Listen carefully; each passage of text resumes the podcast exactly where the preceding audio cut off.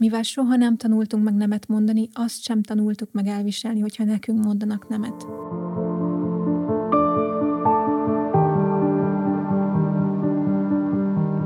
Üdvözöllek, Flóra vagyok, ez pedig a Forma Állapot.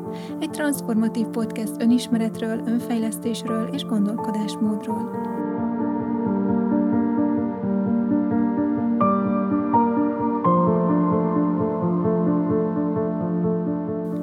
Mindannyiunknak van egy alapállapotunk természetünkből fakadóan, ez pedig nem más, mint a béke és a nyugalom. Eredendően ez a lélek alapállapota, és ide igyekszik minden sejtünk visszatérni, amikor éppen kibillenünk ebből az állapotból, ami ugye gyakorta előfordul a hétköznapokban. A tudat folyamatosan válaszokat keres számunkra, hogy megválaszolja az éppen felmerülő kérdéseinket, és megoldja a problémáinkat. Az agyunk ugyanígy cselekszik arra ösztönzi a testet, hogy tünetek formájában igyekezze megtámogatni nekünk a konfliktusaink megoldódását, hogy minél előbb vissza tudjunk térni a természetes állapotunkba. A psziché is támogatja ezt a folyamatot, elzárja ugyanis előlünk a sötét régmúlt emlékeit, hogy megóvjon azok fájdalmaitól. És hát itt vannak még az érzelmeink. Nem tudom, hogy gondolkodtatok-e már valaha azon, hogy mit célt is szolgálnak az érzelmeink valójában ugyanis az anya természet nagyon is bölcs, és mindent okkal csinál. Ezt elhihetjük. Néha bármennyire is haszontalannak és fölöslegesnek tűnnek az érzelmeink, és bár legszívesebben megszabadulnánk tőlük olykor, mégis nagyon fontos szerepük van. Irányjelzők, vagy úgy is mondhatnám, hogy cselekvésre ösztönző energiák az érzelmek. Úgy szoktam elmagyarázni ezt az analógiát, ami talán a legjobban szemlélteti, hogy mire gondolok, hogy gondolj csak arra, amikor belenyúlsz a gyertya lángjába. Azonnal fájdalmat érzel, és ez a fájdalom arra ösztönöz, hogy elhúzd onnan a kezedet. Hogyha ez nem lenne beléd építve, akkor megsérülnél. Szóval ez egyfajta önvédelmi célt is szolgál. És hát semmivel sem másabb a helyzet, amikor az érzelmeinkről beszélünk. Amikor minden reggel szorongva mész be dolgozni, ez az érzelem arra próbálja felhívni a figyelmedet, hogy rossz helyen vagy, és változtass ezen. Vagy amikor egy domináns, leuraló személy mellett vagy, és harag, frusztráció, düh jelenik meg benned, azok jelzik számodra, hogy itt átléptek egy határt, és ezek az indulatok arra ösztönöznének, hogy állj ki magadért. Ugye ezeket szoktuk elnyomni. Tehát valójában az érzelem egy cselekvésre ösztönző energia, ami egyben az önvédelmi célt is szolgálja, hiszen jelzi, hogy mi a jó nekünk, és mi az, ami rossz. Nélkülük valójában fogalmunk sem lenne arról, hogy hogyan is tájékozódjunk a világban. Vagyis van bennünk egy belső iránytű, ami jelzi a harmónia felé vezető utat. Szó szerint. És mi mégsem hallgatunk rá. Olyan ez, mintha a lényed egy része, aki legbelül lakik, folyamatosan szólongatna téged, hogy mire van szükséged, és te mindig csak leintenéd és hátat fordítanál neki, vagyis ugye önmagadnak. Ehelyett inkább azt szerint viselkedünk, amit elvár tőlünk a világ. Ennek több oka is van, és az előző epizódban mélyen kielemeztük már ezt a témát, úgyhogy most csak futólag fogom érinteni, de ha nem hallottad még az előzőt, akkor mindenképpen hallgassd meg. Szóval, megtanítják nekünk, hogy akkor vagyunk szerethetők, hogyha mások kedvére teszünk, ha nem okozunk csalódást, ha nem mondunk nemet semmire, hogyha hasznosak vagyunk, hogyha mindig lehet ránk számítani, ha nem vagyunk terhére senkinek, hogyha a maximumon teljesítünk, és nem nyafogunk emiatt, és így tovább, és így tovább. A lista véget nem érő. És legfőképpen megtanuljuk azt, hogy ezeknek akkor is meg kell felelnünk, hogyha az önmagunk feladásával és elvesztésével jár együtt. Megtanuljuk, mert gyerekként még ettől függ a túlélésünk, mivel függőségi viszonyban létezünk a szüleinkkel. Ezért, ha ők azt üzenik nekünk, hogy csak így vagyunk elfogadhatóak, akkor a lényünk minden egyes sejtjével ehhez próbálunk igazodni. Belénk van kódolva, ez egy túlélési ösztön. Szóval formálódunk gyakorlatilag bármilyenné, amit elvárnak tőlünk. Aztán felnövünk az elvárások szorításában, igyekszünk megfelelni nekik, és felnőve ugyanezeket várjuk el egymástól is, hiszen ez a normális számunkra. Mivel soha nem tanultunk meg nemet mondani, azt sem tanultuk meg elviselni, hogyha nekünk mondanak nemet. Mivel mindig 150%-ot teszünk bele mindenbe, ugyanezt várjuk el másoktól is. Mivel soha nem tanultuk meg, hogy a visszajelzés adása nem egyenlő a szeretet hiányával, ezért mi is menekülünk a visszajelzések elől. Mivel mindig lehet ránk számítani, és ugrunk azonnal, ha csettintenek, felháborodunk, hogyha valaki meghúz egy határt velünk szemben. Amit nagyon fontos tehát megértenünk, az az, hogyha nem tudsz nemet mondani, visszajelzést adni, vagy meghúzni a határaidat, akkor azt sem tudod elviselni, hogyha veled szemben teszi valaki ugyanezt. Ugyanazt a működést várod el a másiktól, amit te magad is gyakorolsz, bármennyire is szenvedsz általa, hiszen ez az alap számodra. Hogyha pedig valaki ettől eltér, akkor azt hiszed, hogy veled van a baj, vagy nem szeret téged eléggé, nem vagy neki elég fontos, és biztos azért nem segít, vagy biztos azért mond nemet, vagy azért ad neked egy ilyen negatív visszajelzést. Esetleg felháborodsz rajta, dühös leszel, nem tudod kezelni ezeket. Így tartja fent magát az elvárásokkal terhelt világ körforgása, amihez te magad is éppen annyira hozzájárulsz, mint amennyire szenvedsz általa. De ahogy mondani szoktam, a gyógyulás mindig az egyénnél kezdődik. Szóval igyekez reflektálni rá, hogy hogyan reagálsz, amikor valaki nemet mond neked. Megsértődsz? Felháborodsz? Dühös leszel? Esetleg magadban keresed a hibát? Azt gondolod, hogy biztos nem vagy elég fontos neki? Valójában a tanult hiedelmeid és a szüleidtől hozott érzelmi töltetek vannak, emögött a válasz mögött. És megint elérkezünk a szülők témájához, nem azért, mert nekem ez a fixációm, hanem mert ezek a dolgok valóban mind-mind gyerekkorban gyökereznek. Hiszen gondolj csak bele, megszületünk, úgy, hogy semmit sem tudunk erről a világról gyakorlatilag, csak némi érzelmi lenyomatot hozunk magunkkal a pocakban töltött időszakból, amelyek szintén egyébként az anyukánk megélései. Szóval nem tudunk semmit a világról, sem pedig önmagunkról. És aztán elkezdjük megtanulni, hogy milyen ez a világ, és mi milyenek vagyunk ebben a világban. És mindezt abból tanuljuk meg, amit a szüleink visszatükröznek nekünk. Szóval, hogyha nemet mondtam anyának és apának valamire, és azt láttam, azt tapasztaltam, azt érzékeltem, hogy ezért ők mérgesek, csalódottak, szomorúak, boldogtalanok, dühösek, akkor megtanulom, hogy ezt nem szabad csinálni. Hiszen ez nem az elfogadás, ez a reakció részükről, hanem az elutasítás. És mivel a gyerek az elfogadástól függ, ezért elteszi ezt a tapasztalatot, és ennek megfelelően fog működni a jövőben. Vannak olyan szülők is, akik nem csak nonverbálisan, de szavakkal is kifejezik a gyerekeik felé, hogy a gyerek határhúzása őket boldogtalanná teszi. Ugye a határhúzásban benne van a nemetmondás, az, hogy a gyerek jelzi, hogy valami neki már túl sok, vagy öm, magányra, egyedül létre volna szüksége, vagy bármi hasonló. Szóval ebben már alapból a szülő felől van egy rejtett elvárás, hogy nem mondj nekem nemet, hanem úgy működj, úgy viselkedj, ahogy ez nekem megfelelő. Különben csalódást okozol. Szóval gyerekként elsajátítjuk ezeket a hiedelemrendszereket, és ez szerint kezdünk el működni, ez alkotja a valóságunkat. És a mi valóságunkban a nemetmondás az nem létezik.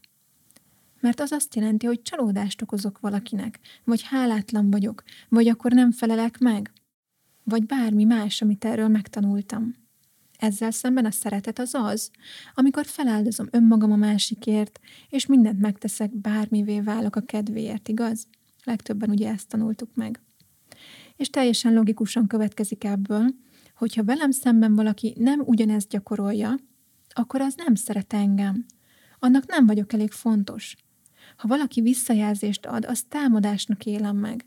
Ha nemet mondanak, akkor csalódást okoznak, és dühös leszek.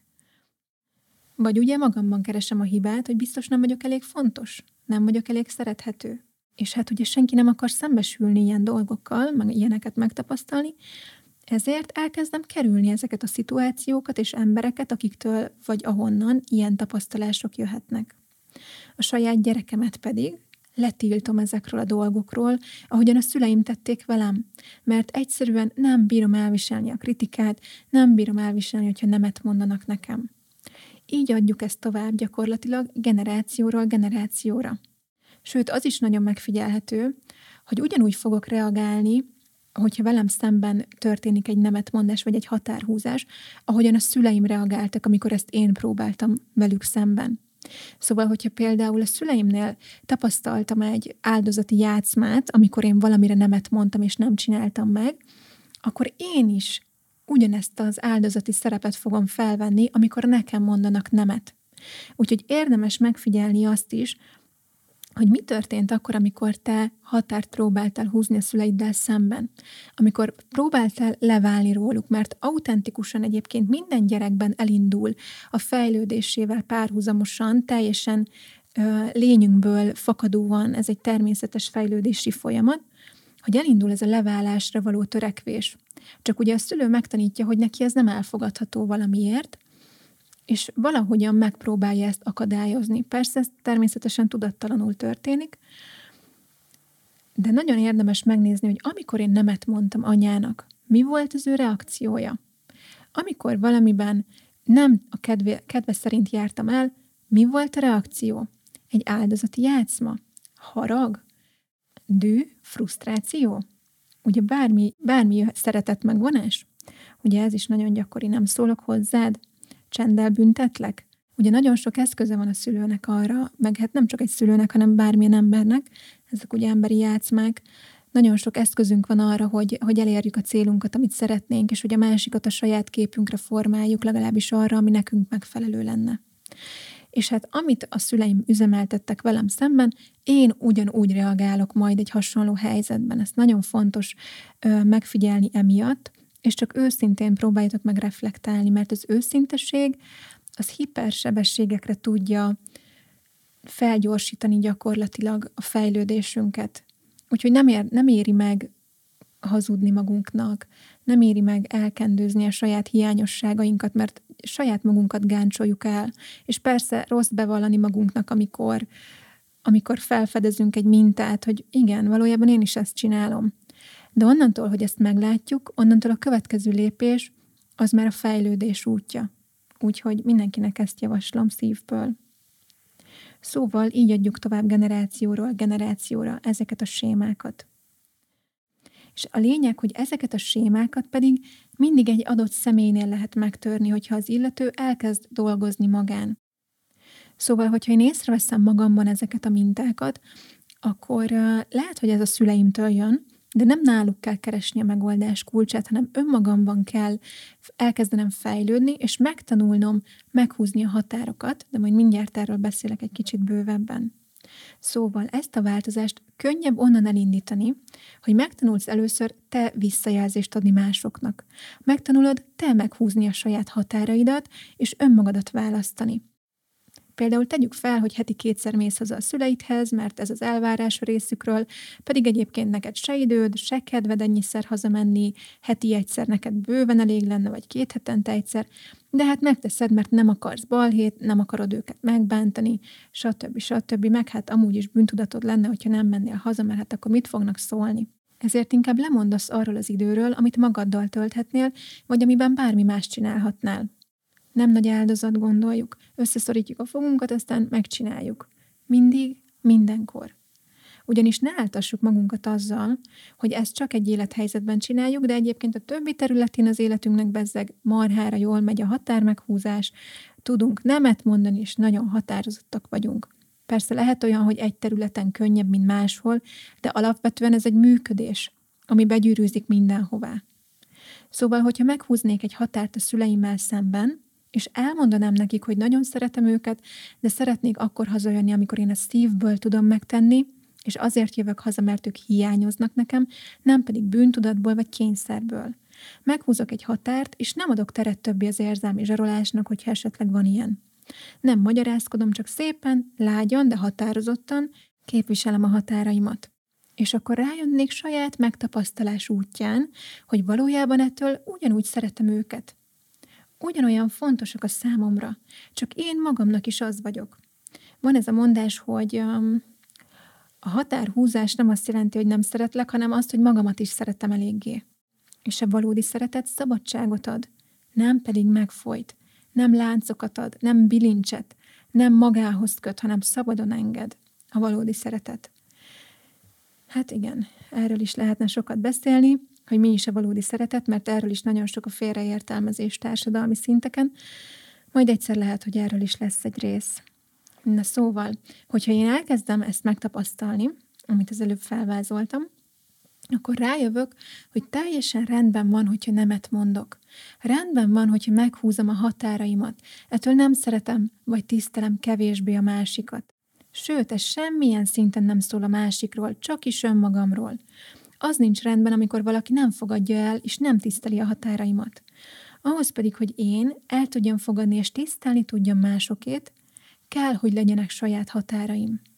Ez ennyire egyszerű. Így tudom megtanulni, fogadni a visszajelzést.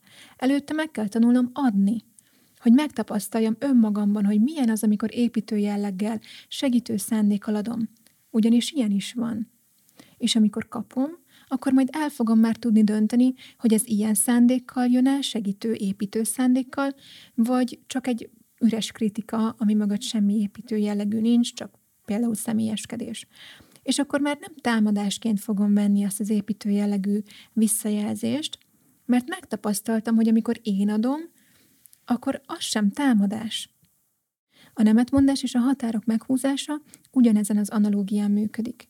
Szóval csak légy őszinte önmagaddal, és tedd fel ezeket a kérdéseket. Hogyan reagálsz arra, amikor nemet kapsz? Hogyan reagálsz a visszajelzésekre? Támadásnak veszed? Megsértődsz, vagy tudsz belőle építkezni? Hogyha meghúznak egy határt veled szemben, akkor felháborodsz? Vagy tudod, hogy ez nem rólad szól? Persze nehéz út ez, mert adni talán még nehezebb, mint fogadni ezeket. Bár lehet, hogy van, akinek ugyanolyan nehéz, vagy ez talán lehet, hogy egyén függő. Az biztos, hogy önmunkát igényel annak a belső erőnek a fejlesztése, ami alkalmassá tehet minket arra, hogy kijelöljük a határainkat. Sokszor előfordulhat, hogy ehhez segítőre van szükségünk, de mindig megéri. Ne feled, hogy csak azt tudja elfogadni mások határait, akinek vannak sajátjai.